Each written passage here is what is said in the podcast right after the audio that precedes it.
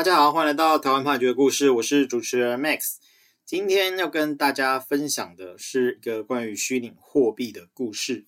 那故事的主角小玉呢，他是在呃一百一十年四月间呢，他是说他跟他的朋友说，他要购买比特币。好，那为了这个需求呢，就跟他的朋友借了账户。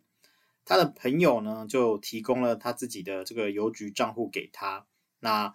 呃，小玉啊，他在取得了这个朋友的邮局账户的存折封面之后呢，就把它提供给了 Robin。好，那提供给 Robin 之后发生什么事啊？Robin 呢，他事实上是在这个一百一十年三月间哦，他就是透过网络交友的方式呢，去认识了一个小静。那在四月的时候呢，他就跟小静说啊，我需要这个出国啊，需要有一些机票，我没有钱可以去购买机票，所以呢，小静呢就可能是因为他们是网络交友的，觉得是朋友的关系啦，他就转账了七万两千元哈到这个账户，这个账户呢，啊就是小玉一开始跟他朋友借的邮局账户，所以。小玉呢，在呃，就是得知这个款项进来了之后啊，哈，他就去呃请朋友领款。那朋友领完款之后呢，呃，小玉他就依照这个 Robin 的指示，在台北车站地下街啊，利用这个虚拟货币比特币的贩卖机啊，把这个七万两千元当中啊留存五千元作为自己的报酬。剩下的款项呢，都拿来购买比特币啊，并且存入指定的账户。好，那这个比较特别的就是说，哦，可能不是每个人都知道这个台北车站地下街有虚拟货币比特币的贩卖机啊，这其实就是类似有点呃虚拟货币的 ATM 这样子。那呃，报道是有在说，这些这个这个机器其实在国内也已经有一段时间了，可能超过五年。但是因为虚拟货币这个议题哦，本身就有一定的复杂性，它的法规可能各方面在这这段时间呢，都还不是非常的明确，所以有一些类似灰色地带存在。那它可以用来做什么事情啊？就基本上它不是用来提领这个台币现钞，或也不是用来提什么虚拟货币，它基本上比较像是虚拟货币的贩卖机。好，那。你要买卖这个虚拟货币，是实际上你还是要先注册一个呃虚拟的钱包，然后再透过这个钱包的条码啊，机器才会运作，然后去进行购买。所以呃，这个东西其实跟我们如果透过一些交易平台在进行虚拟货币的交易，其实没有太大的不同。那为什么会有这样的机器哦？就是呃，也是根据报道，他是说。这个这个 ATM 它的手续费用是比较便宜的，因为它是按照次数来计算，单次可能是二十元到四十元。那如果是一些交易平台啊，它可能是依照交易金额的百分比啊来收取手续费。所以如果是比较大额的购买，或者是有一些其他目的的话，可能会就是会使用这一类呃虚拟货币的 ATM 会比较方便。好，那之后啊这个。Robin 跟小静讲这个，他需要买机票啊，但这件事情并不是真的啦，所以小静后来就发现说他是被骗啊，那就报警处理。呃，报警之后呢，警察当然是会去查小静这个金流的流向啊，那就查到了这个小玉的朋友啊，再查到小玉。那小玉他在侦查当中啊，还有法院的时候，他其实都承认说他有做这件事情。所以呢，法院就认为说他基本上，哎，这个算是有自白认罪。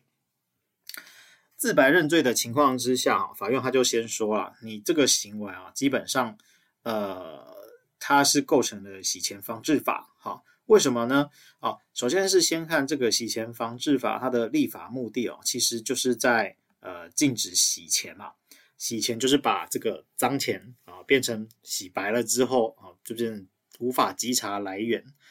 那在这个案子当中啊，这个一开始这个 Robin 去骗小静这件事情啊，它是一个诈欺取财罪啊，这是刑法规定的犯罪，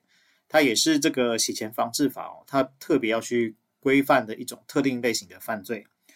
所以呢，呃，就像我们刚刚提到的，就是说这个钱呢，检察官他们是先从呃小静的金流去查到了小玉朋友的这个账户，那本来呢，他们就可以查到说，哦，那可能就是小玉的朋友啊，或是小玉，那你就是犯罪人。可是呢，因为小玉多做了一个动作，他去把这个东西换成虚拟货币，变成说这个虚拟货币后面是谁，那检察官跟法官可能就查不到了，那就导致了这个洗钱的发生。那因为是这样子呢，啊、就是呃，法官就认为说小玉的行为啊，确实是构成了这个洗钱防治法第二条第二款。好，这就是说，呃，掩饰或隐匿。特定犯罪所得之本质来源、去向、所在、所有权、处分权或其他权益者，所以就是构成了洗钱啊。那呃，构成洗钱之后呢，他就会依照这个洗钱防治法第十四条规定，他说有第二条各款所列洗钱行为者，是处七年以下的有期徒刑。所以法院就认为说，小玉啊，他的行为呢是构成了。洗钱防治法的犯罪，那就是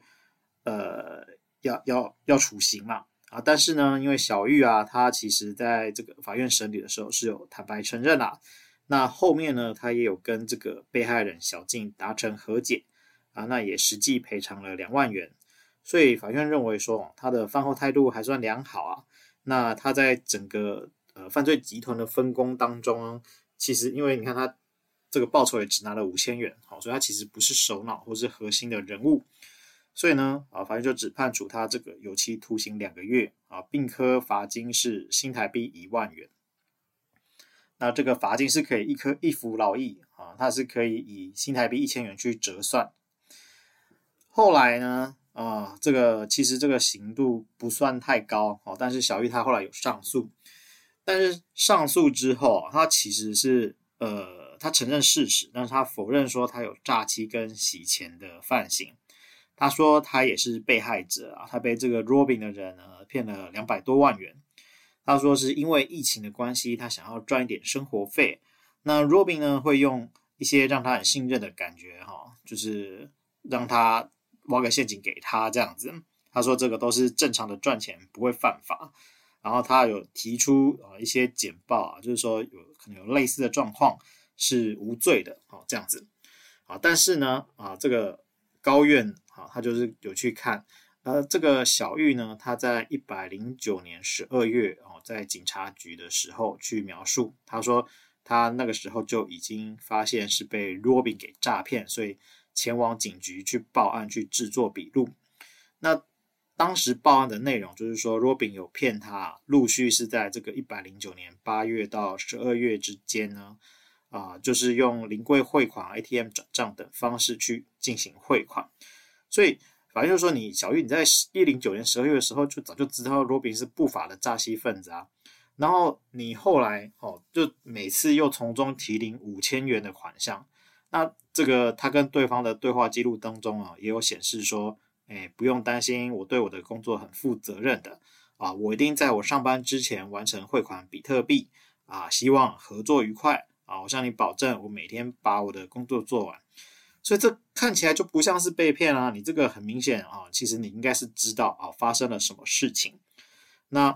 呃，尤其是说啊，这个你你自己承认说你每提领一笔，你就从中抽取五千元为报酬，哪有这么简单就可以赚到五千元这种事情？所以你任何人都应该可以想象啊，这个你做的事情可能是涉及到非法的行为。法院基本上他就是用这样的方式来讲。那再来啊，这个小玉呢，除了他有提供这个他朋友的账户，他事实上自己啊，还有另外十二个就是其他人的银行账户，也都有提供给 Robin 来使用。他自己的账户呢，也早就已经被列为警示账户了。所以这种状况下，法院实在是呃没有办法觉得说他是被骗。那这个其他自由时报啊，或是其他报道的，可能个案有个案的状况了。那法院呢，就是认为说，以你这个状况啊，我们是没有办法做对你有利的认定啊。那最后呢，就驳回了他的上诉。那我们今天分享的故事呢，是台湾高等法院一百一十一年度上诉字第一三九八号的刑事判决。那我们也补充说明啊，就是呃，目前在这个金管会的管制之下啊，目前这国内的虚拟货币的业者都必须要遵循相关的这个洗钱防治的法令。只要客户是用自己啊平台这个境外汇款达台币三万元以上，其实都必须来核实客户的身份哦。所以呃，请大家都要小心留意哦，那不要不小心误到法网。我们每周一都会更新，欢迎大家有意见可以回馈给我们，或是告诉我们你们想听的主题，让我们一起来听判决里的故事。我们下周再会。